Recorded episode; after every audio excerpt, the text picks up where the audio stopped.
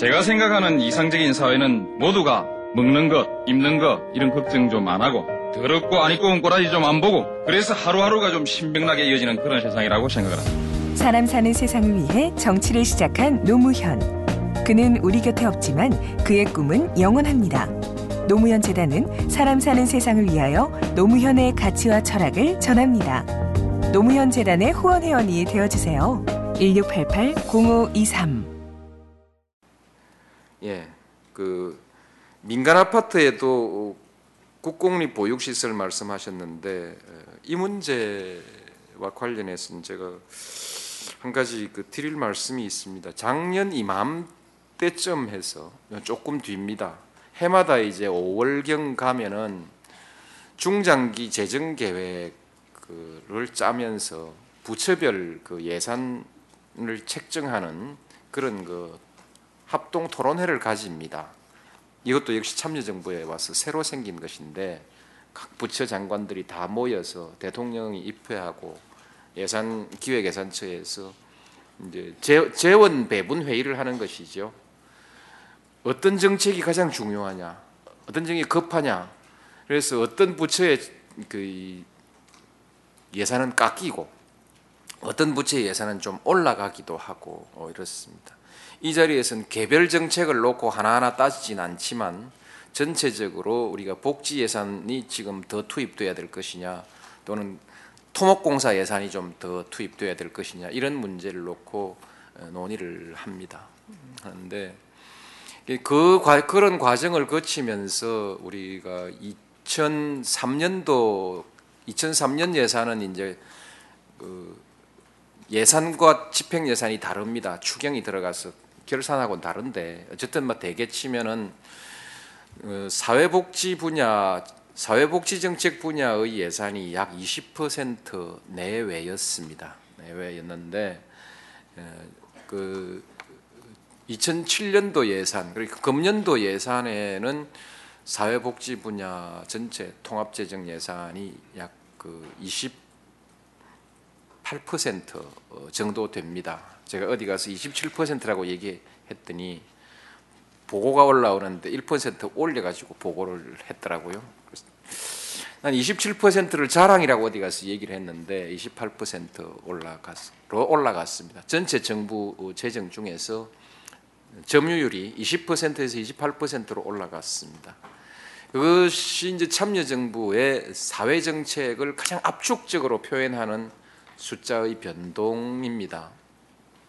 7% 하니까 별거 아닌 것처럼 보이시죠? 예산 1% 예산이 1% 하면 대개 3, 4조 됩니다. 통합재정으로 가면 그렇게 되죠. 통합재정 총액을 제가 정확하게 모르겠는데 예, 그렇고요. 그냥 우리 그 일반 재정만 해도 1조 5천억 정도 되죠.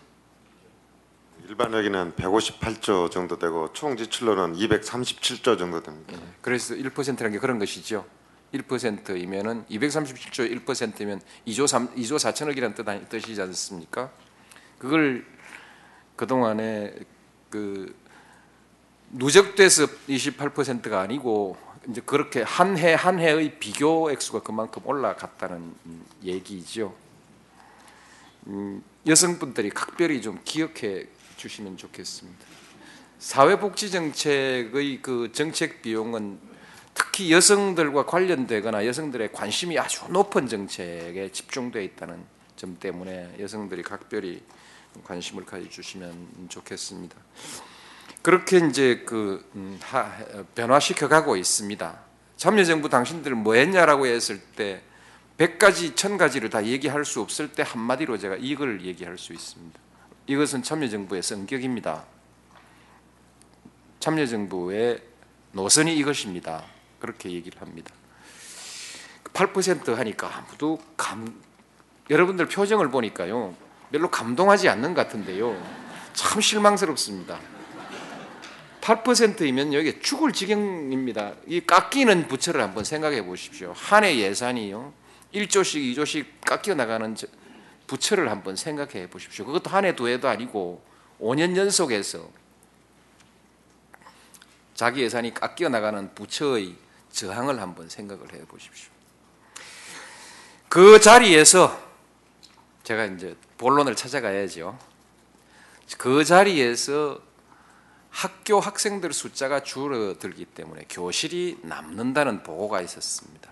그래서 그 교실을 누군가가 교실을 활용하자는 제안이 있었던 것 같기도 하고 아니면 제가 지시를 한 것 같기도 한데 교실을 교실이 남으니까 이 교실을 활용해서 보육 문제에 저희 국공립 공립 보육의 문제를 한번 해결해 보자라는 그 제안을 한 일이 있었고 우리 정부에서 그 점 검토를 하기로 약속을 했었습니다. 근데 이제 지금 그 오늘 발제 발표 중에서요. 우리 청소년 스카우트 이영구 총장님께서 학교를 주말에 개방하라 요청을 하셨거든요. 이것도 좀 비슷한 개념이죠. 음, 물론 뭐 어, 보육은 동시에 지- 주중에 동시에 진행되는 것이고 이것은 주말에 진행되는 것이어서 좀 다를 수도 있지만 학교 시설을 쓴다는 것이죠.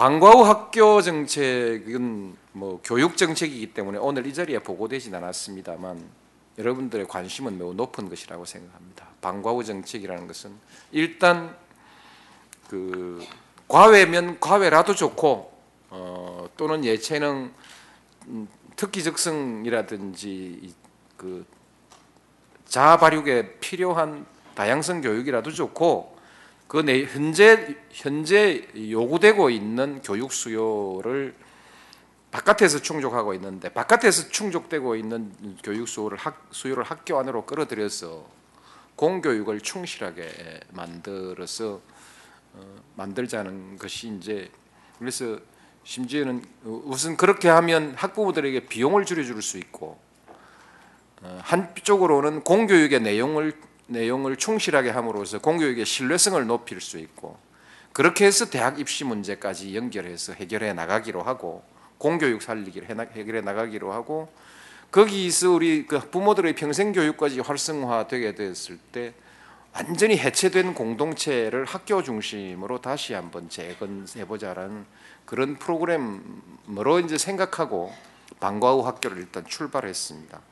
그래서 거기서 과외가 이루어진다고 어, 저항이 많았는데 기왕에 하는 과외라면은 학교 바깥에서 하는 것보다 학교 안에서 하는 게 낫지 않느냐 하는 어, 그런 그 어, 주장까지 하면서 어쨌든 방과 후 교실을 운영해 가는데 저학년에서는 그야말로 제대로 특기적 성 교육이 돼 가고 있는 것 같고 고학년에서는 아직까지 과외적 성격을 보충 수업적 성격을 갖고 있는 것 같습니다만 그것이 제대로 되려면은 그 외부 외부의 특기적성 교육을 할 줄 아는 다양한 선생님들이 학교 안으로 들어와야 됩니다.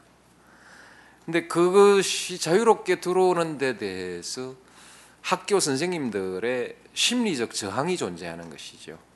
부모님들은 어떻게 생각하는지 잘 모르겠는데 학교 선생님들의 심리적 저항이 존재하는 것입니다. 학교는 교육의 장인데 거기에 서성이 가르쳐야지 무슨 상인 비슷한 장사꾼 비슷한 사람들까지 와가지고 아이들한테 교육이란 이름으로 이것저것 뭐 가르치고 그렇게 할 수 있느냐는 것도 있고 그 학교의 시설과 프로그램을 관리하는데 학교의 업무 부담이 점점 많아지니까 누구 죽으라는 얘기냐. 그래서 어, 제가 우리 이 예산처 장관에게 그 문제에 관한 한 학교의 일, 이- 그 인력을 늘리는 비용은 필요한 만큼 제한 없이 증액시키라고 그렇게 지시를 했는데 그렇게 뭐 대, 확실히 된지는 모르지만 비슷하게 아마 돼가고 있을 것입니다. 그래서 학교와 관련해서 이런 여러 가지 문제들이 이- 있습니다. 에, 여러분들 또 이런 그 정책에 있어서 이런 그 저항적 요소들, 갈등적 요소들을 여러분들이 충분히 이해를 좀 해주시면서 앞으로 어, 우리가 이 정책 환경을 여러분들이 좀 조성해 주시면 좋겠다는 것이죠. 그래서 학교를 그 개방할 수 있으려면은 학교 선생님들과의 한참의 대화가 필요하고 공감이 필요하다는 것이죠. 그다음에 이제 이것을 보육 시설로 활용하려고 했을 때 여기에는 유아교육 영역의 학교의 저항보다는 음, 지방교육청에서는 이걸 하려고 하는데 지금 이제 그 유아원을 경영하고 있는 학부모들이 지금 보육과 유, 유아 교육 이 보육 과정과 유아 교육 과정의 연령에 있어서 3세 이후는 겹치게 돼 있거든요. 중첩되게 돼 있으니까 학교에 보육을 집어넣으면 유아 교육에서 손님을 뺏기게 되니까 유아 교육 집단에 좀 불같은 그 저항이 나오게 돼 있습니다. 공급자 아닙니까? 우리 부모의 자녀나 부모의 입장에서 생각할 때는 유아 교육이든 보육이든 그건 공급자이고 수요자 중심으로 공급이 돼줘야 되는데 학교에서 그것을 생각해서 교실을 이용하려고 하는데 공급자 집단들은 단결해서 집단적으로 저항하고 수요자인 학부모들은 전부 파편화돼 있고 잘 모르거나 의견을 말씀하지 않으시니 않으시는지 모르지만 어, 뭐 그렇습니다. 이제 이제 정부가 이런 문제를 국민들에게 공개하고 때로는 선동적으로 이거 이제 분위기를 몰아가는 이런 이제 역할이 필요한데 그와 같은 리더십을 갈등적 리더십이라고 이름을 짓습니다. 그러니까 이런 갈등을 되도록이면 없는 없게 끌고 가야 되는데 정부 공무원이 와가지고 학부모들을 쑤셔가지고 여러분 일어서십시오.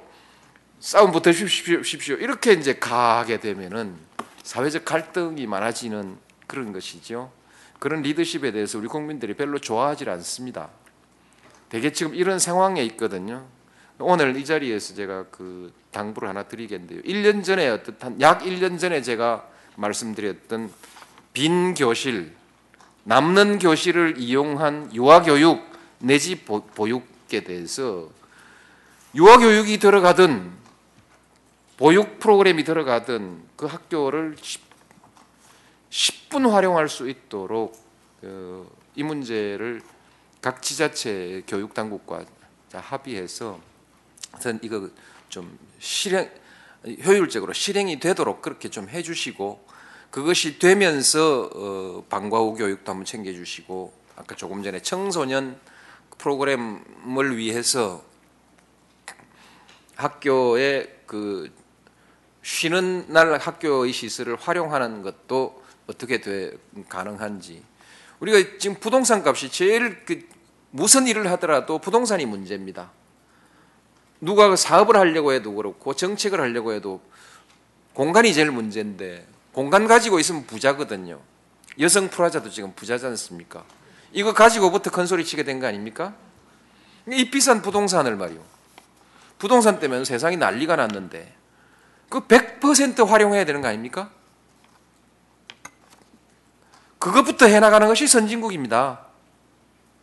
그런 방향으로 어, 우리가 앞으로 정부에서 추진해 나가도록 하겠습니다. 우리 오늘 부총리님 이야 그, 그 정부에서는 그거 좀 기억해 주시고요. 기억해 주셔서 이 방향에 추진이 되도록 해 주시고 어, 해 나가겠습니다. 인터넷 문제에 대해서 뭐 이선우 군 아주 아주 좋은 지적을 해 주었습니다. 참 우리나라 청소년들이 걱정을 TV를 보면 청소년 걱정이 참 많이 되는데 또 다른 프로그램에 청소년들이 말하고 글 쓰고 글 써놓은 글을 보거나 말하고 또 활동하는 것을 보면 정말 그 아주 훌륭해서 정말 우리 한국의 장래를 기대해도 좋겠다는 아주 그런 믿음이 생기거든요.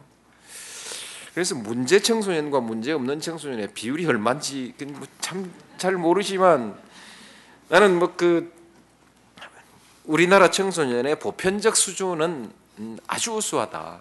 아주 기대할 만하다고 생각합니다.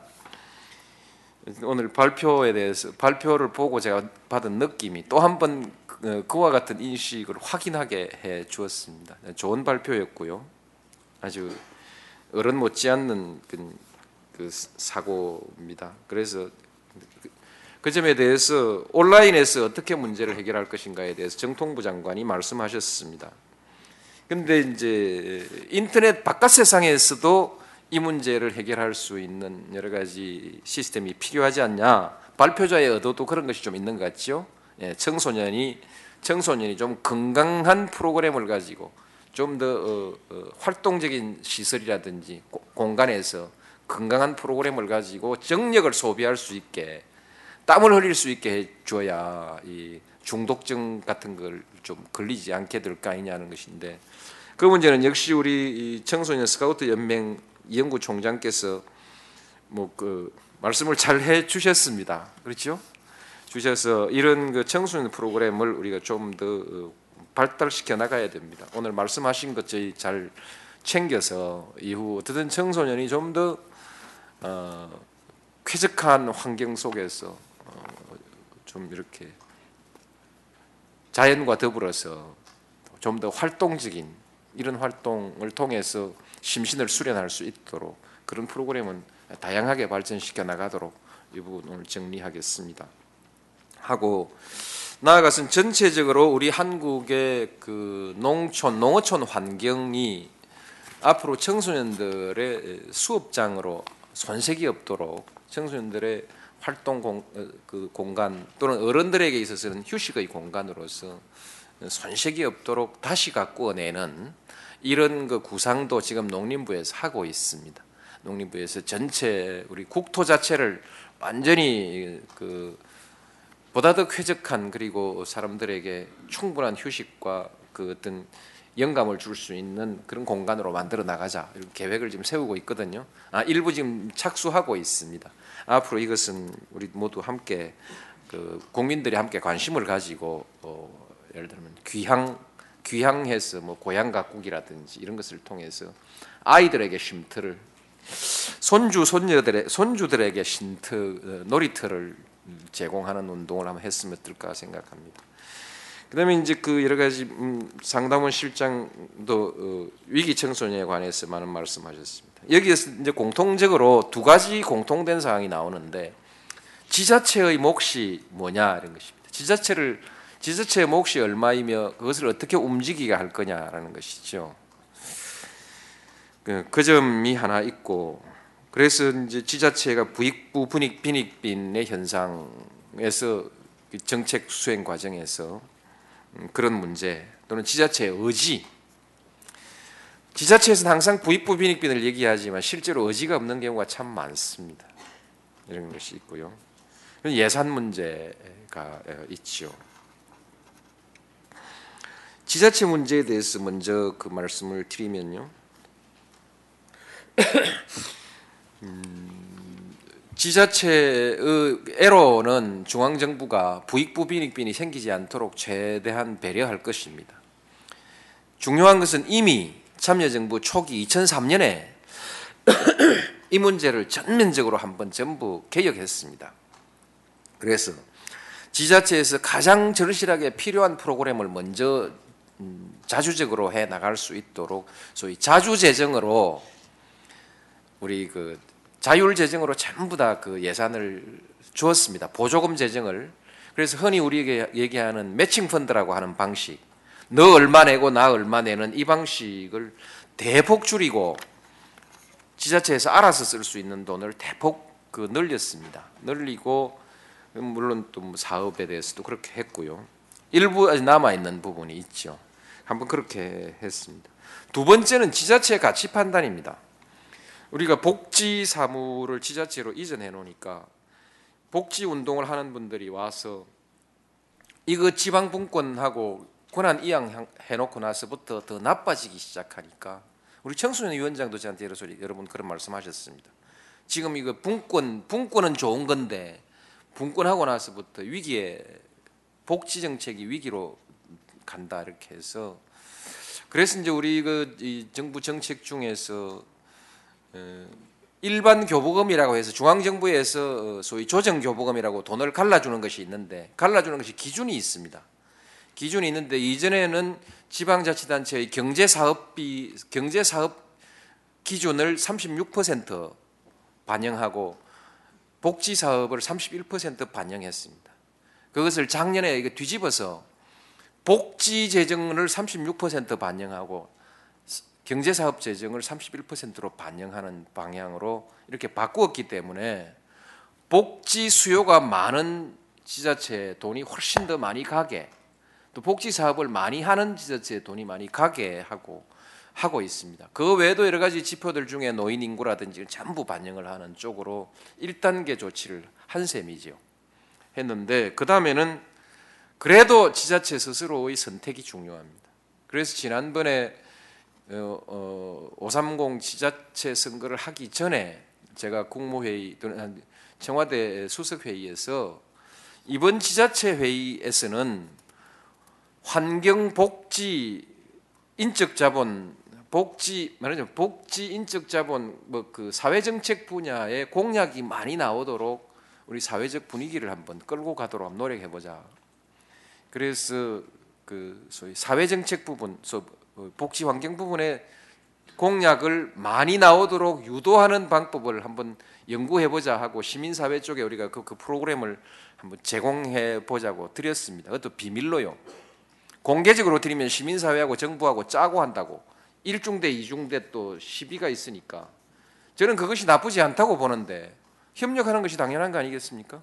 근데 뭐 그 그런 또 비아냥 비, 비 비방이 있기 때문에 그냥 그냥 저희로서는 뭐 이런 자료를 그냥 드렸습니다. 드렸는데 그것이 가다가 뭐 잘 안 됐는지 매니페스토 운동으로 가버렸습니다. 매니페스토 운동도 의미가 있지만은 저는 매니페스토보다 더, 바- 더 바쁜 것이 이거라고 생각하거든요. 여러분 그 지방에서 지방에서 지방자치단체 장의 후보들이 어떻게 공약하느냐 하는 것은 그 이후 그이 지방 살림의 성격을 좌우하는데 굉장히 크게 작용하는 것이죠. 지방 살림일수록 더욱 더 여성이라든지 아동, 청소년 모두 이 취약계층의 사람들의 살림을 하나하나 살필 수 있는 근거리에 있습니다. 대통령은 아무리 아는 척 해도 눈으로 보지 않는 사람이고 지방자치단체장은 눈으로 매일매일 보면서 삶의 현장을 보는 사람입니다. 그 사람의 살림 살고 있는 방에 쪽방에 다락방에 다니게 되는 사람이거든요. 보면서 현장을 확인하고 있는 사람이기 때문에 이 정책은 그들이 해야 하는 것입니다. 그러면서 중앙정부의 그 수요를 요청하고 중앙정부가 거기에 맞게 예산을 운용해 줘야 되는 것인데 이 부분에 있어서 우리나라의 지방자치의 공약을 전면적으로 모아서 한번 분석해 보면요. 아주 이 부분이 취약하다는 것이죠. 그리고 또 한 가지는 요즘 누가 공약 보고 투표합니까? 한번 내 물어보고 싶은데요. 국민 여러분께 감히 어, 그 쓴소리하는 기분으로 질문 하나 드린, 드린다면 요즘 누가 공약 보고 투표합니까? 그 다음에 공약하면 누가 부담을 느낍니까? 공약에 대해서. 어떤 그렇습니다. 이 환경적인 요인들은 제가 오늘 길게 말씀을 드리는데 대통령이라는 사람이 그저 예 아니요 약속하는 사람이 아니라 여러분과 더불어서 한번 생각해 가면서 우리가 어떤 방향으로 우리 사회를 그 운영해 갈 것이냐에 대해서 좀 함께 생각해 보자는 제안으로 그렇게 받아주시면 고맙겠습니다. 두 번째로는 예산 최대한 배정하겠습니다. 아까 말씀드렸습니다만 속도를 더 내면 이제 돈이 바닥이 날 겁니다. 구조조정할 수 있는 예산의 범위가 이제 한계가 있거든요. 미국 어, 미국이 지금 대개 52% 미국의 정부 전체 예산 중에 52% 정도가 사회복지 예산입니다. 우리는 28% 지금 갖고요. 20%에서 28%로 지금 가고 있고요. 우리도 간다면 52%까지 갈 수 있다는 얘기 이론상 갈 수 있다는 얘기입니다. 그러나 우리나라에는 사회 간접 자본이라든지 여러 가지 경제 분야에서 축적 부분이 낮기 때문에 예산의 구조 조정이 한계가 있습니다. 당분간은. 그래서 예산 구조 조정의 속도를 높이는 것, 의지를 가지고 높이는 것 이제 그것이 지금 문제죠. 근데 그런 차이는 있습니다. 어떤 미국은 57%입니다. 이것이 60% 가는 국가도 있습니다. 재정의 60%가 전부 복지 예산입니다. 프랑스와 스웨덴이 그렇습니다. 네, 그래서 아직도 예산 문제에서 예산 증액의 여지가 없는 것은 아닙니다. 어려운 것이 있는데 하나 더 드리고 싶은 말씀은 예산의 정액이 전부가 아니다. 지금 농민들 그 농업 경쟁력 때문에 정부가 투자하는 예산은 프로그램 있으면 전적으로 투자한다. 성공할 수 있는 프로그램이 있으면 얼마든지 투자하겠다는 것이 지금 현재 정부의 의지입니다. 그것은 왜냐하면 앞으로 중국과의 FTA까지를 고려한다면 농업 구조조 농업 부분에는 구조조정을 신속하게 해줘야 되는 것이 경쟁력 강화, 구조조정하면 잘라내는 것이 구조조정이 아니고 경쟁력 강화를 신속하게 해줘야 되는 것이거든요.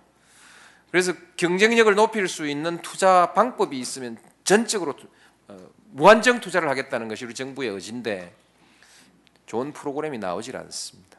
지금 다녀보면 그런 좋은 프로그램이 없습니다. 복지 부분에 있어서도 특정 몇몇 분야 사람이 그 도저히 본인으로서는 감당할 수 없는 한계점에 도달해 있는 한, 예를 들어 한 가정 한 가정이라든지 뭐 이런 등등이 있는데 어, 이 부분에도 저는 적어도 그런 자세로 예산을 편성해야 된다고 생각합니다. 다만 가장 효율적인 프로그램을 우리가 만들면서 함께 가지 않으면 돈이 있다고 계속 줄 수 있는 것이 아닙니다. 근데 프로그램은 정부가 이 프로그램을 다 만들어내는데 역량상 부족하다는 것이죠. 중앙정부 이- 사람 숫자를 여러분 한번 보시고요.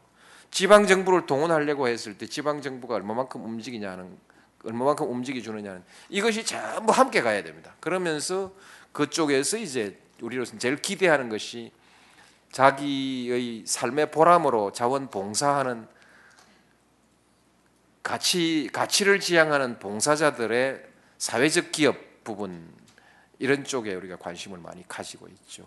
그래서 정부가 이 예산을 배정하면서 그 과정에서 효율을 두 배로 올리는 그런 프로그램들을 지금 함께 개발해 가고 있습니다. 이것은 아마 그 우리 시민 사회가 이거 정부를 앞장서서 좀 이끌어 지금 그 동안에도 이끌어 왔고 앞으로도 이끌어 가야 합니다. 이 부분에 있어서 어, 우리도 정부로서도 어, 여기에서 협력을 통해서 프로그램을 많이 성공적으로 만들어내고 그게 뒷받침하는 예산은 최대한 배정해 나간다.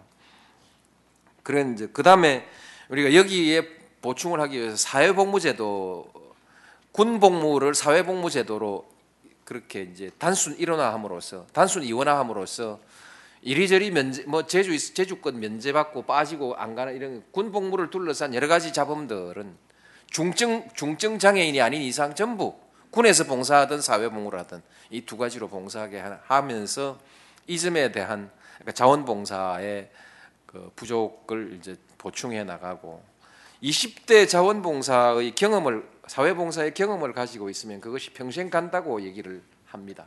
되게 그런 방향으로 저희가 준비를 하고 이렇게 해가고 있습니다. 이렇게 정책을 이해해 주시면 좋겠습니다. 그렇죠. 너무 너무 많이 졌- 많아졌죠. 제가 한 시간 좀 얘기를 했나 봐요. 이상한데.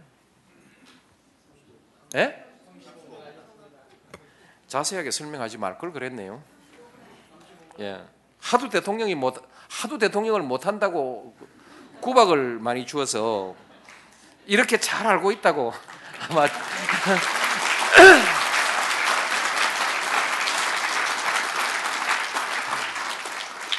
그렇게 아마 말하고 싶었던 모양입니다. 저도 모르게.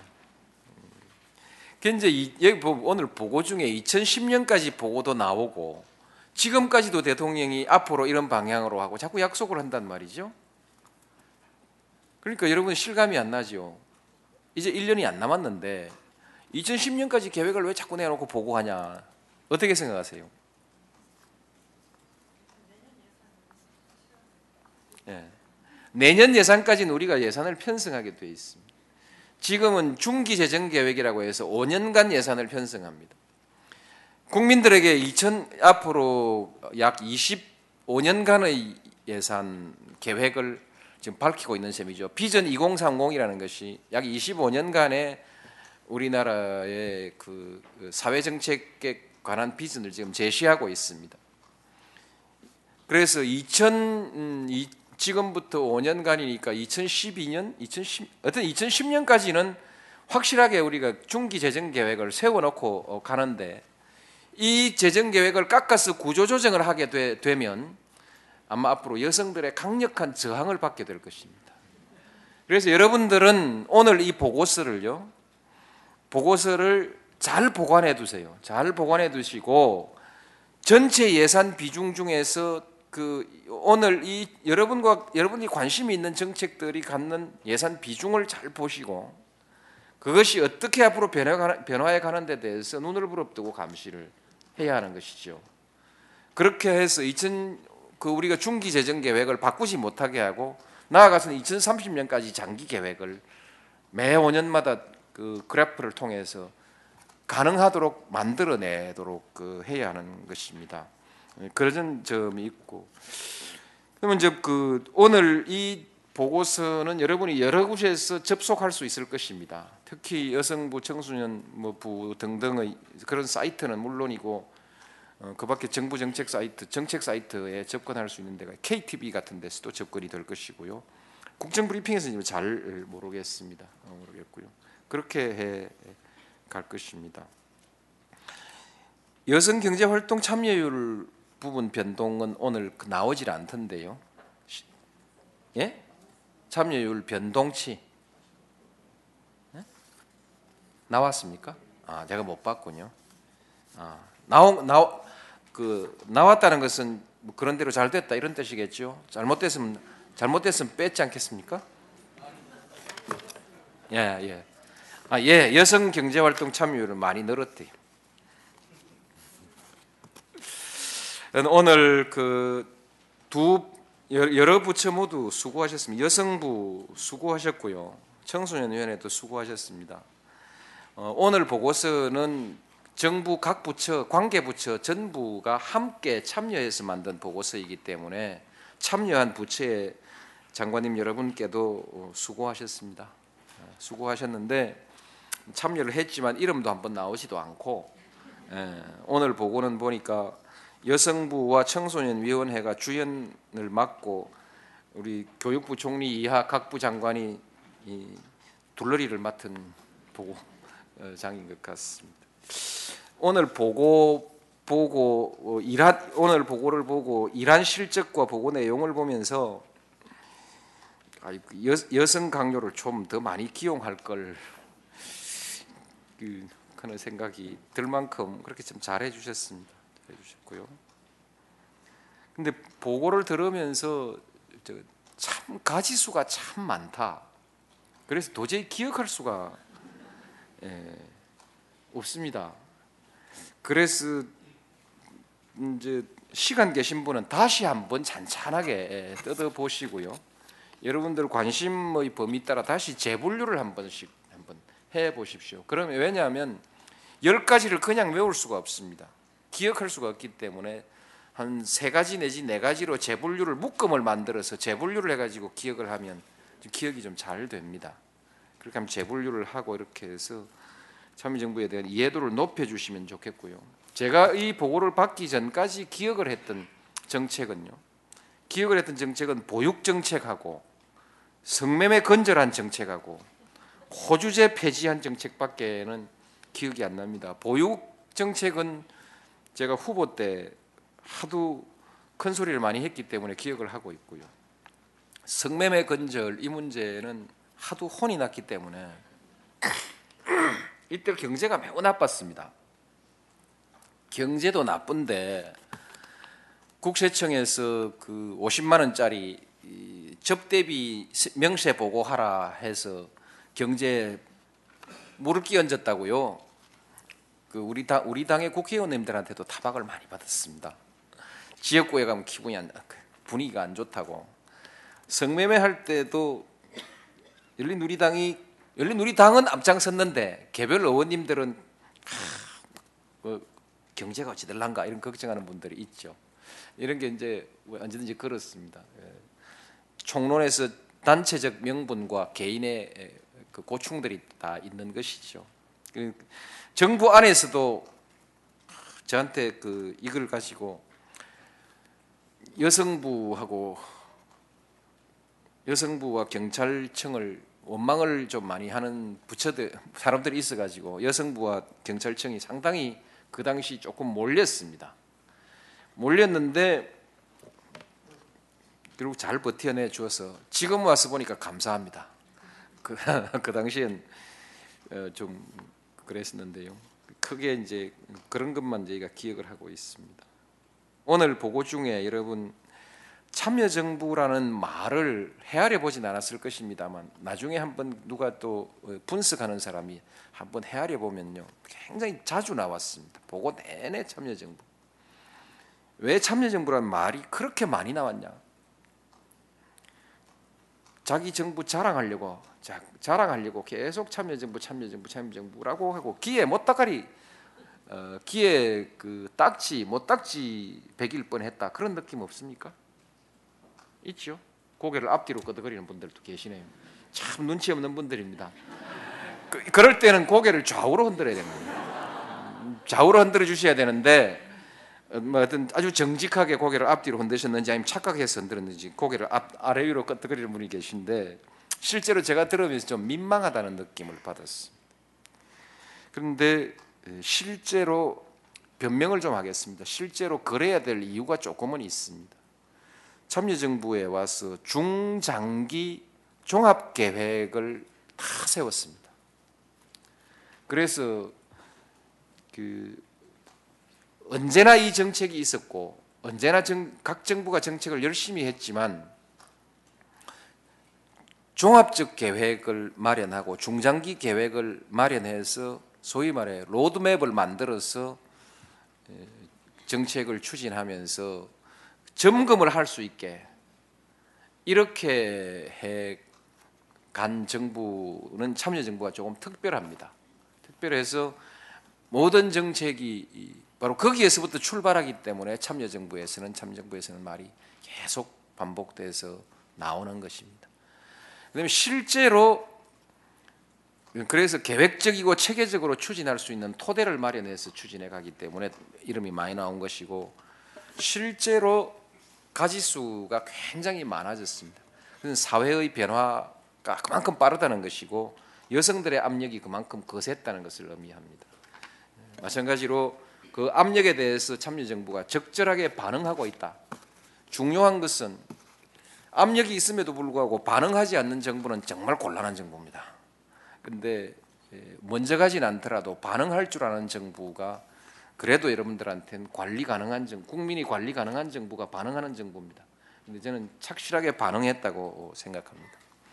오늘 보고에서 여러분 그 저는 참여정부 들어와서 보고의 형식 그 하나 달라진 것이 모든 것이 통계 자료를 먼저 보고하고 그 다음에 보고를 해 갑니다.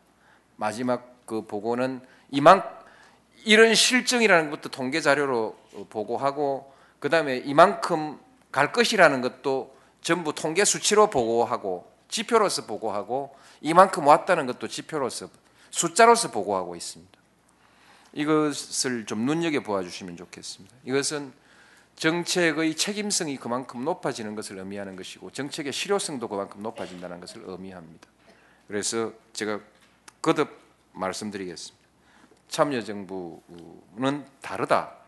그러므로 보고 중에 참여정부라는 말이 반복해서 많이 나온 것이다. 이렇게 양해해 주시기 바랍니다. 양해가 되셨으면 박수 한번 부탁드립니다.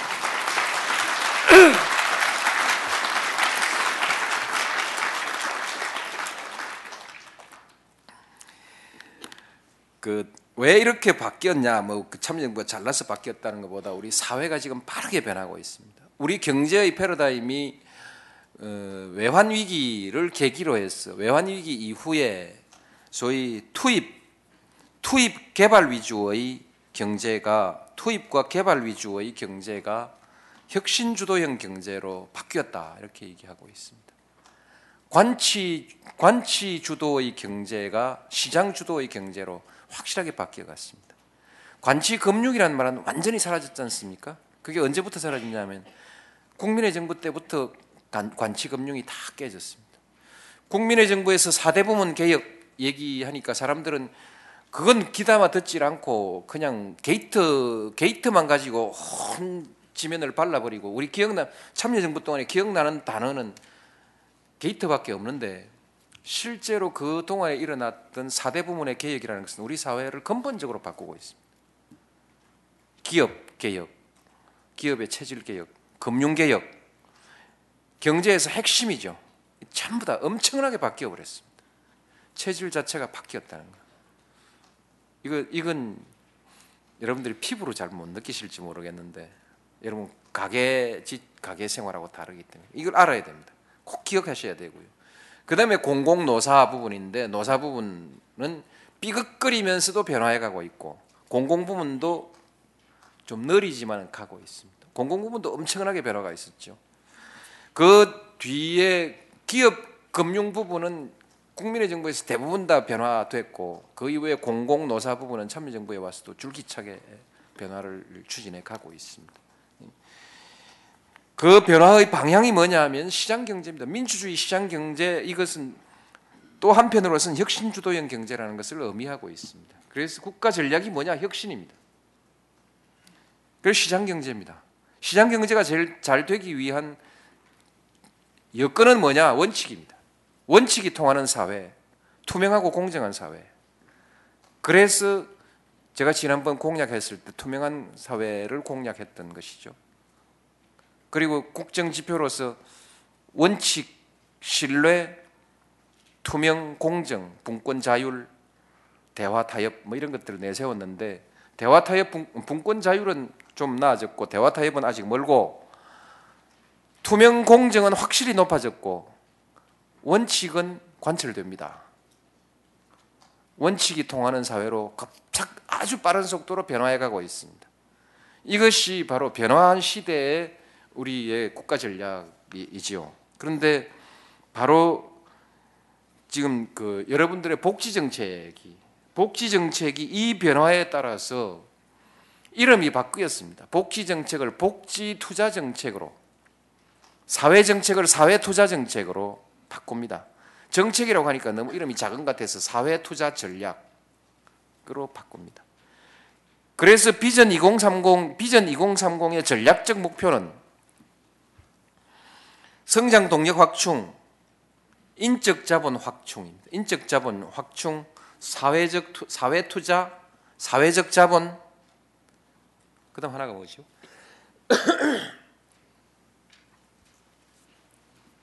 다섯 개인데요. 다섯. 사회복지 선진화입니까? 그 사회 투자에 들어가는 것이죠. 성장 동력 확충, 인적 자원 고도화, 능동적 세계화, 사회복지 선진화, 사회적 자본 확충입니다. 그렇습니다.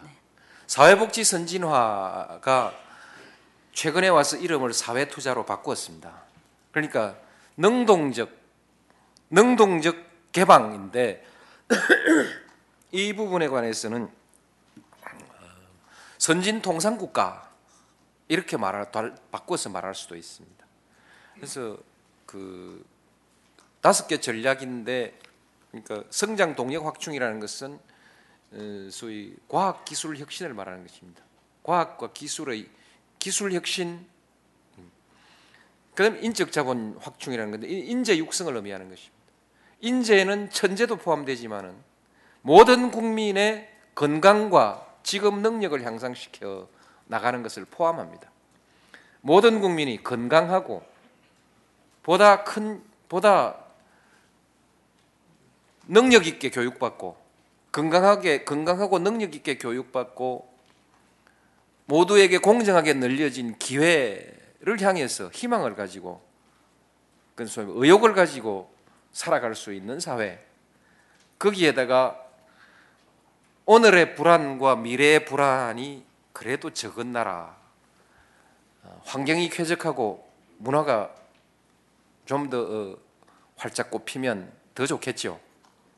그런 나라에서 사는 사람이 경쟁력 있는 국민이 되는 것이고 그 경쟁력 있는 국민이라야 궁극적으로 한국이 세계 인류 국가로 가는 거다. 그래서 오늘 여러분들께 보고 드린 이 모든 정책이 이제는 혁신 주도형 경제의 시대에 있어서 인적 자본에 대한 국가 투자 전략이다. 여러분 하고 있는 일 중에 인적 자본과 관계되지 않은 일이 어디 있습니까? 건강한 사람이 희망에 찬 사람이 의욕을 가진 사람이 그런데 능력 있는 사람이 그 사람이 미래에 대한 불안이 없고 불만이 적은 사람이 그렇지 않습니까? 그 사람이 경쟁력 있는 사람. 그래서 국가 경쟁력을 확보해 나가는 인류 국가로 가는 참여 정부의 비전입니다. 이제 나는 다음 정부가 이, 이, 이 비전을 가진 다음 정부도 이 비전을 가진 정부가 다음 정부가 되기를 간절히 바랍니다. 왜냐하면 이렇게 가지 않으면 우리는 성공할 수 없습니다. 과학 영재도 물론 키웁니다. 어, 우리 기술과학 투자 소위 그, 그 연구개발 투자도 복지 예산만큼은 아니지만 아주 빠른 속도로 정액시켜 나가고 있습니다. 투자 과학기술 투자도 해 나가고 있고요. 그렇습니다. 이 중에서도 어느 것이 가장 효율적이냐? 오늘 우리가 얘기했던 것이 그렇습니다.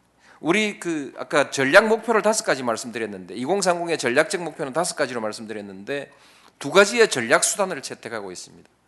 그것은 통틀어서 제도 혁신, 제도 혁신 그리고 선제적 투자입니다. 선제적 투자라는데 주로 제도 혁신은 아시겠죠? 제도가 효율화돼야만이 같은 돈을 넣어도 성과가 두 배로 나오는 거 아니겠습니까? 그리고 과학기술 부총리 제도, 국민의 정부 때 이미 인적 자본의 중요성 때문에 교육 인적 자원부를 만들고 부총리부로 만들었습니다. 교육 인적 자원 본부를 만드는 것이 참여정부의 몫인데 만들려고 정부 조직법 개정안을 내놓았더니 국회에서 밟아버렸습니다. 교육부가 왜 자꾸 부를 만들려고 하냐? 교육 인적 자원 개발이 국가 전략이기 때문에 인적 자원 개발 본부를 만들어야 되겠 만들겠다고 했더니 국회에서 깎아버렸습니다. 안 해줘요. 못 하고 있습니다. 근데 과학기술혁신본부 역시 과학기술혁신 그건 지금 그렇게 가고 있습니다.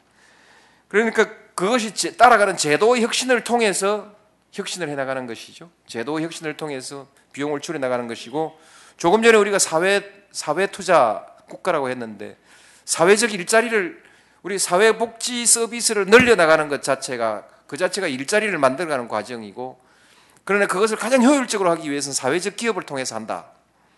이런 것이 제도 혁신이죠.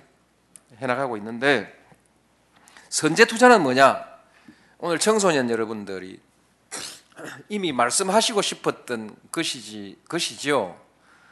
청소년에 대한 투자 오늘의 투자 1%는 10년 뒤 그 10, 10배 넘는 투자를 절약할 수 있는 투자다.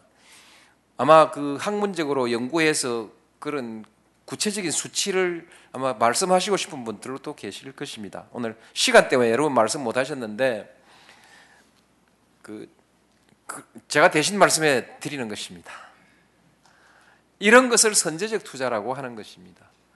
지금 그 이 어릴 때 집을 나가서 방황하는 아이들 하나를 에, 올바르게 키웠을 때 그로 인해서 이후에 우리 사회에 이 회피할 수 있는 비용의 부담이 얼마나 크며 그 청년이 보다 더 그 사회에 적극적으로 기여하는 건강한 시민이 됐을 때 보다 더 생산적인 인간이 됐을 때 사회에 보태는 것이 얼마나 크냐라는 관점에서 오늘 우리 청소년 문제를 바라봐야 하고 교육 문제, 자녀 보육 문제 이것들을 지금 우리가 해 가는데 선제적 투자가 별게 아니고 바로 이런 개념으로 하는 투자를 선제적 투자라고 하는 것입니다. 그래서 2030을 오늘 제가 설명을 다 드린 셈인데요. 우리 이 그 제도 혁신과 선제적 투자라는 개념을 만들어낸 부처가 열린 우리당도 아니고 대통령도 아니고 기획예산처입니다. 우리나라의 기획예산처입니다. 왜 이 소개를 드리냐 하면 공무원 출신의 사람을 공무원 출신의 사람을 부총리나 총리로 임명하면은 학계나 언론계에서 또 보수주의로 간다. 예. 말하자면 보수적 정책을 반복한다 이렇게 하는 것이죠. 말하자면 진보적 정책이 아니라 저건 수구적 내지 보수적 정책으로 간다. 그래서 대학 교수를 하면 그 진보적 그 진보적 정, 정부가 되고 관료 출신이기 때문에 보수적 정부로 여러분들이 그 낙인 찍는 그런 경향이 있는데 언론이나 또는 우리 사회 시민 사회에서 낙인 찍는 경향이 있는데요. 그렇지 않다는 것이죠. 이제 우리 정부가 소위 국민의 정부부터 10주년 들어가고 있습니다. 이미 공무원 사이에서도 충분히 진보적 안목을 가지고 있는 또한 혁신적 안목을 가지고 있는 공무원들이 많이 양성되어 있다는 것입니다. 그들 사이에서 2030이 입안도에 나왔다는 것입니다. 그래서 공직 사회에 대해서 어, 새로운 신뢰를 가지고 어, 우리가 같이 대화하고 협력해 나가자. 그런 것을 말씀, 말씀을 좀 드리고 싶습니다. 쪽지가 자꾸 행사 시작 2시간 20분이 지났으니까 빨리 끝내라고. 여러분 지금부터 어, 여러분 초청 강연회를 좀 할까 싶은데 나머지 강연을 더 듣고 싶으신 분들은 남아 계시고 어, 얼마나 답답했으면 이렇게 말씀을 드리겠습니까? 여러분 이 얘기 사실 그렇습니다. 그 어떤 정부도 이런 얘기를 국민들에게 전달할 방법이 없습니다. 하나 하나 하나 정책을 더욱 더 그 구체적으로 설명할 기회는 더욱 더 없는 것이죠. 어느 정, 지금 오늘날 현대에 있어서의 정부의 가장 큰 애로 사항이 이런 것입니다. 정부는 전체의 권력이거나 상위의 권력이 아니라 하나의 권력일 뿐이거든요. 하나의 권력이기 때문에 이런 그 국민들을 동원하고 모아놓고 소집해놓고 가르칠 수가 없습니다. 언론들 와가지고 이거 받아 쓰라고 지시할 수가 없지요. 그, 그래서 이, 이 같은 아주 복잡한 메커니즘을 국민들이 이해할 필요는 있고 이해하지 못하면은 주권 행사를 바르게 할 수 없거든요. 정치 또는 정책이 갖고 있는 복잡한 인과관계의 구조를 이해하지 못하면 올바른 주권 행사를 하기가 쉽지 않은데 이걸 이해하는 데에는 엄청난 많은 그 기회가 있어야 되는 것인데 지금 우리가 할 수 없는 것입니다. 특히 한국의 정부는 대책이 없습니다. 어, 왜냐하면 미디어 어, 환경이죠. 하여튼 되게 그렇게 해서 어, 우리가 그 국정을 운영해 가고 있습니다. 그다음에 오늘 그 보고 과정에서 예, 국민 참여 짜고 다 했는데 뭐 국민 참여냐 이렇게 생각되실지 모르겠습니다만 예, 오늘 이 기회 이외에도 어, 국민 여러분들의 그 의견을 수렴할 수 있는 여러 가지의 창구들을 저희가 열어놓고 있으니까요 많이 좀 참여해 주시고요. 그 다음에 언론하고 상당히 어, 우리가 갈등을 하고 있습니다만 갈등 과정에 있습니다만은 언론에 나오는 모든 비판 기사는 전부 정부 부처에서 걸러서 그것이 그 건전한 일리 있는 비판일 경우에는 전부 정책에 반영합니다. 그래서 모든 기사를 전부 다 어, 점검하고 그것을 각 부처에서 그 정책에 어떻게 반영하고 있는지를 청와대에서 전부 점검하고 있습니다. 이것도 새로운 시스템입니다. 새로운 시스템이고 새로운 시스템 많습니다. 많은데 새로운 시스템으로 점검하고 있습니다. 그래서 적어도 여론을 수렴하는 문제에 관한 한 참여정부는 뭐 아주 열성적이다. 완벽하다고 말하고 싶은데 그러면 건방지다고 얘기할 것 같아서 완벽하진 않을지 모르나 아주 열성적이다. 할 수 있는 최선을 다하고 있다.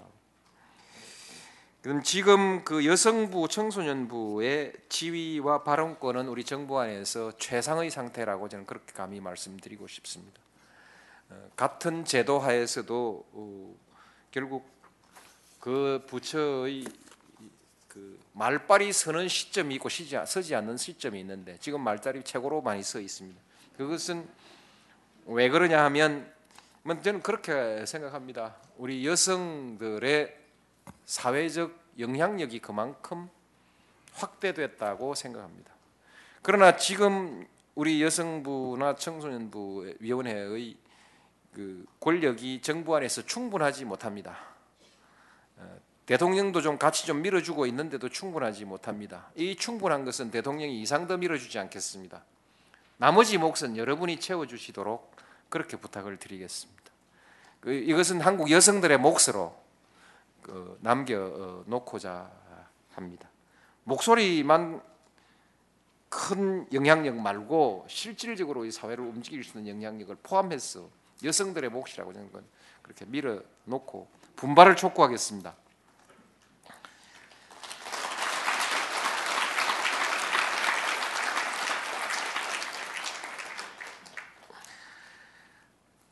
이제 마지막 얘기입니다. 참여 정부 여러분 어떻게 생각하십니까? 실패한 정부죠? 실패한 정부 맞습니다. 우리는 전문적인 용어로 분석적인 접근으로 이렇게 하는 것이 맞는 것 같지만 국민이 그렇다고 하면 그런 것입니다. 국민이 실패한 정부로 찍었기 때문에 참여정부는 실패한 정부입니다. 제가 이제 그럼에도 불구하고 변명을 하겠습니다. 제 공약을 기억하십니까?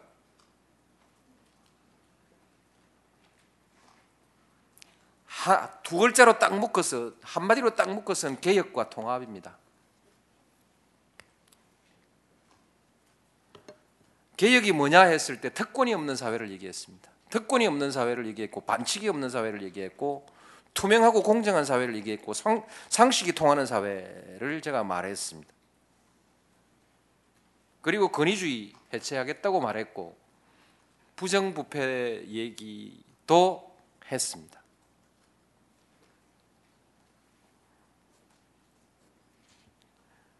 왜 그렇게 공약했느냐? 그 당시 국민들이 가장 절실하게 생각하는 욕구가 이것이었기 때문입니다. 제가 마음대로 이 공약을 지어낸 것이 아니고 저 잘났다고 지어서 가르친 것이 아니라 국민들이 그때 요구했던 가장 절실한 주제가 이거였기 때문에 저는 이거 좀 이것 한 것이고요. 제가 보기에 지역 지역 구도 정치가 지역 정치가 우리 정치를 가장 결정적으로 망친다고 봤기 때문에 정책에 의한 정치를 불가능하게 한다고 봤기 때문에 통합을 내세웠습니다. 이 부분은 국민들의 호응이 개혁만큼 되진 않았지만 필요하다고 생각해서 통합까지 개혁과 통합 내에 그렇습니다. 통합은 좀 나아지긴 했습니다만 아직까지 이것은 성공이라고 얘기할 고비를 넘어서지 못했습니다. 고비를 넘었으면 그 다음에는 저절로 굴러가게 되는 것이거든요. 궤도에 올랐으면 가는 것인데 통합의 과제, 지역구도 극복의 지역주의 극복의 과제는 궤도에 올라서지도 못하고 있습니다. 근데 이 문제는 국민들의 관심이 사라져 버렸기 때문에 아무도 묻는 사람도 없습니다. 너 통합 잘 되냐? 묻질 않으니까 이것은 실패 항목에 들어가지 않습니다. 그렇죠? 국민들이 잊어먹었으니까. 저는 기억하지만 저는 간절하지만 이 문제는 성공과 실패에서 제껴놓고 얘기하자. 개혁 부분 이건 국민들이 요청했던 것이고 그대로 제가 받아서 했고 이 부분은 고비를 넘어서서 궤도에 들어갔다. 제가 보기엔 궤도에 들어갔습니다. 그런데 왜 실패한 정부냐? 궤도에, 궤도에 들어간 것은 국민들을 잊어버리죠. 관심 꺼버리죠. 그래 놓고 날들어 빈부격차 빨리 해소해 내라는 거 아닙니까? 그건 시간이 좀 걸릴걸요? 저뿐 저는 그 뭐 공약 안 해도 당연히 해야 되는 것인데 공약 공약을 하긴 했을 겁니다 아마 어쨌든 그 문제가 아직 남아 있습니다. 근데 제가 제일 뚜렷하게 기억하는 것은 보육의 문제입니다. 그리고 오늘 보고 드린 것을 가장 중요하게 생각했던 정책으로 생각했거든요. 포괄적으로. 그래서 제가 대통령이 되고 난 뒤에 함께 하는 민주주의, 참여 민주주의를 새로운 공약으로 내걸었고 더불어 사는 균형 사회를 다음 공약으로 평화와 번영의 동북아 시대를 다음 공약으로 내세웠는데 오늘 보고 드린 것이 더불어 사는 균형 사회를 향한 정책입니다. 이 부분에 관해서 해결이 된 것은 없습니다. 다 문제로 남아 있지만 저는 대책을 세웠다고 생각합니다. 아까 제가 8% 얘기를 했는데 한 번 더 얘기합시다. 8%나 끌어올렸습니다. 최선을 다했다고 나는 그렇게 생각합니다.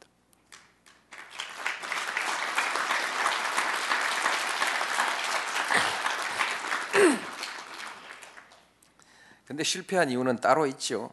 예, 이 부분은 뭐 얘기가 많아서 듣겠는데 저는 말하자면 정책에서는 공약을 충실히 이행하고도 실패한 대통령이니까 그것은 정치적으로 기술적으로 실수를 많이 했다 그런 것인지 모르겠어요. 정치적으로 성공하지 못했다. 정책은 다 한 것이니까 기억은 해주십시오. 정책은 착실히 수행했다. 실패했지만 정책은 착실히 수행한 대통령이다. 이렇게 기억해 주시겠습니까?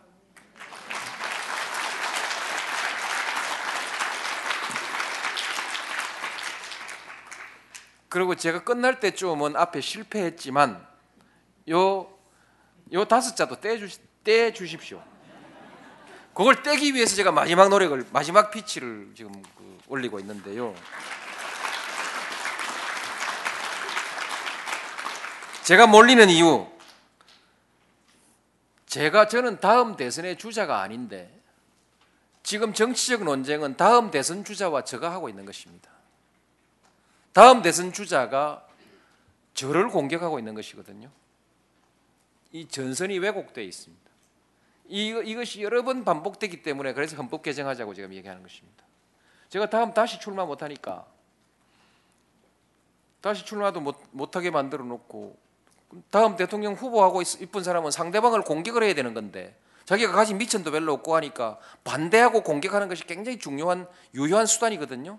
그 반대 공격하는 유효한 무기는 써야 되겠는데 쓸 데가 없으니까 지금의 정부에 대해서 공격을 하는 것이 야당의 가장 유효한 무기지 않습니까? 그러니까 집중적으로 그래서 차기 선거를 지금 하고 있으니까 저는 근데 저는 또 방패를 들고 방어할 수가 없습니다. 더욱이 창을 들고 공격을 못하는 것이죠. 왜 못하냐면 저는 후보가 아니니까 방어하고 공격하면은 너 선거에서 손 떼라 정치에 중립하라는 것이거든요. 손 떼야 될 거 아닙니까? 그래서 방어할 수 없는 싸움. 그 외에도 갈- 갈등의 전선에서 언론이 저의 반대편에 서 있죠. 이것은 저의 실수라고 말하는 사람들이 있는데요. 전 이것이 저의 선택입니다. 언론을 반대편에 세운 것은 저의 선택이지요. 현명하지 못한 선택이냐? 그렇습니다. 그러나 저는 피할 수 없는 선택이었습니다. 왜냐하면 지금 이 시기에서 아까 말씀드렸던 개혁이라고 얘기했는데 특권, 반칙, 그 밖에 남을 때려놓고 처벌받지 않을 수 있는 이게 특권이죠. 등등의 그 영향력의 행사를 하면서 마지막 청산돼야 되는 우리나라의 특권 구조 또는 특권 집단 변화해야 되는 특권 집단으로 저는 그 인식했기 때문에 언론에 대해서 정면으로 도전을 선포한 것입니다. 언론의 특권도 이제 땅에 내려놓길 바란다라는 그 선전포고를 했던 것이고 어, 그것이 지금 진행되고 있습니다. 그리고 그래서 이 언론의 위력이 어느 정도이냐면 뭐 그다 이게 이제 시간 때문에 안 되겠습니다. 그까지 나오면 너무 심하다 이렇게 여러분이 예, 할것 같아서 이 부분은 제가 피할 수 없는 선택이고 저희 그 선택입니다. 선택이고 뭐, 예, 이 시기 제가 하고 넘어가야 될 과제입니다. 이 다음 정부는 저만큼 더 큰 부담을 가지고 언론과 맞서지 않아도 좋을 것이라고 생각하는데요. 우리 정부의 과제이기 때문에 예, 그렇습니다. 이 개혁의 단계에서 대부분이 다 저는 그 완료 과정에 그 민주주의 개혁의 과정에서는 거의 다 마무리 과정으로 들어간다고 보는데 새로운 과제는 많이 있습니다. 대화와 타협의 문화라든지 상생의 정치라든지 하는 소위 3단계 민주주의의 다음 단계 과제는 남아 있습니다만 이 잘못된 것, 비뚤어진 것을 바로잡는 개혁은 거의 이제 마, 마감질 단계에 들어가는 것으로 보는데 딱 남아 있는 데가 정부 바깥에서는 언론 한 군데가 남아 있습니다. 언론 한 군데가 남아 있고 정부 안에서는 아직 검찰이 조금 더 스스로를 절제해야 하는 수준이라고 생각합니다. 네, 그런 저희 저희 개혁에 대한 큰 청사진의 마무리 작업이 작업을 여러분께 제가 소개해드리고 싶어서 그런 것입니다. 특 그러면 우리 사회에서 적어도 공개적으로 특권을 말하는 사람은 없어질 것입니다. 공개적으로 어시되는 사람, 전화 오면 전화 오면 여러분 간이 덜컥하는 사람이 지금 여러분 전화 받으면 누구한테 전화 받으면 간이 덜컥합니까? 되게 뭐 괜찮죠, 괜찮은데 어쩐지 전화를 받으면 간이 덜컹하는 그 상대방이 개혁의 대상입니다. 그렇게 예. 그 그래서 어디 어디가 남았는지를 좀 짐작해 주시기 바라고. 요 마무리 단계 속에서 하필이면 불운하게도 참여정부가 고 과제가 수행되는 시기에 참여정부가 들어선 것입니다. 금융실 제가 좀 일찍 대통령이 됐으면 금융실명제나 하고 딱 끝낼 거 아닙니까? 그렇죠? 금융실명제나 하고 어, 또 하나회나 청, 척결하고 청산하고 그러고 뭐 대강하고 어, 가면 되는데 이 시기가 이, 이 시기이기 때문에 여기에 부닥쳐 있다는 것입니다. 참 그 제가 불행했던 것은 청와대 참모들까지도 이 언론 문제에 관해서 신문에 난 거 보고 와가지고 이거 고치자고 말하는 사람이 있고 제발 이건 좀 하지 말자는 사람도 있고 심지어는 옆에 있는 저희 아내까지도 부인 부인이라고 말씀드릴까요? 부인까지도 신문에 난 것을 가지고 저를 공박하는 세상이니 제가 얼마나 힘들었겠습니까? 그렇습니다. 그 한국의 민주주의의 이후의 과제는 이제 우리가 상생의 문화를 만들어 나가는 것입니다. 사람들이 저를 보면 전혀 상생 느낌이 안 나지요.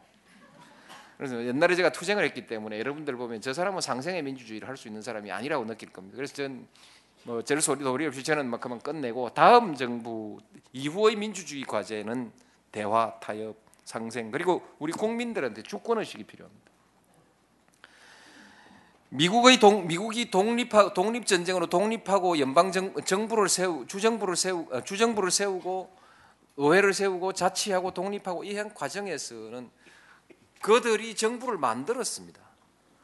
그들의 정부가 그들의 권리를 지켜줄 사람들이고 그들이 그들의 정부가 그들에게 행복을 약속해 줄 조직이었기 때문에 그 정부에 대한 애착이 굉장히 강하고 그래서 그 정부가 굉장히 행사하는 권력은 정통성을 가지고 있습니다. 그래서 세금 내라 하면 정부가 내라고 하면 개인의 권리로서 따지긴 따지지만은 일단 내기로 합의한 그 세금에 대해서는 절대로 탈세해야 한다는 것은 그 사회 중대 범죄가 되는 것이죠. 그 그런 그 자치의 역사가 있는데 우리는 그런 역사를 가지지 못했기 때문에 정부가 하는 것은 일단 의심하고 보자. 일단 피하고 보자. 정부가 하라고 하는 것은 일단 피하고 보자입니다. 그래서 심지어는 교통 단속하는 것도 숨어서 단속한다고 그래서 교통 단속하는데 숨어서 단속하지 서서 단속하는 서서 하는 단속은 단속이 아니고 경고죠. 그리고 뭔만 나오면은 사생활 침해가 나옵니다. 물론 사생활 중요하지만 내가 보기엔 사생활에 해당되지 않는 많은 정보들을 가지고 사생활 침해 그래서 이 부분 사생활 침해라고 얘기하는 부분의 기준은 미국보다 우리 시민단체가 훨씬 높다는 것이죠. 서구의 어떤 민주주의 국가보다 우리 한국에서 사생활 보호 기준이 높습니다. 왜? 우리 한국의 정부는 지배하고 억압하는 정부이기 때문이죠. 근데 이제 지배하고 억압하지 않는 정부로 가기 위한 노력을 지난 20년 동안 했습니다. 이제는 이상도 그럴 만한 힘이 없습니다. 정부와 국민 사이에 이 부분 억압자와 피집의 백성이라는 이 관계를 우리가 그 극복해 나가는 것도 민주주의의 큰 과제라고 생각합니다. 여러분 오늘 제가 너무 길게 말씀드렸습니다만 오늘 오신 분들이 하도 제가 평소에 모시고 싶던 분들이어서 만난 김에 제가 뿌리를 한번 뽑았습니다. 네, 그렇게 양해해 주시면 감사하겠습니다. 제가 생각하는 이상적인 사회는 모두가 먹는 것, 입는 것 이런 걱정 좀 안 하고 더럽고 안 입고 온 꼬라지 좀 안 보고 그래서 하루하루가 좀 신명나게 이어지는 그런 세상이라고 생각을 합니다. 사람 사는 세상을 위해 정치를 시작한 노무현. 그는 우리 곁에 없지만 그의 꿈은 영원합니다. 노무현 재단은 사람 사는 세상을 위하여 노무현의 가치와 철학을 전합니다. 노무현 재단의 후원 회원이 되어 주세요. 1688 0523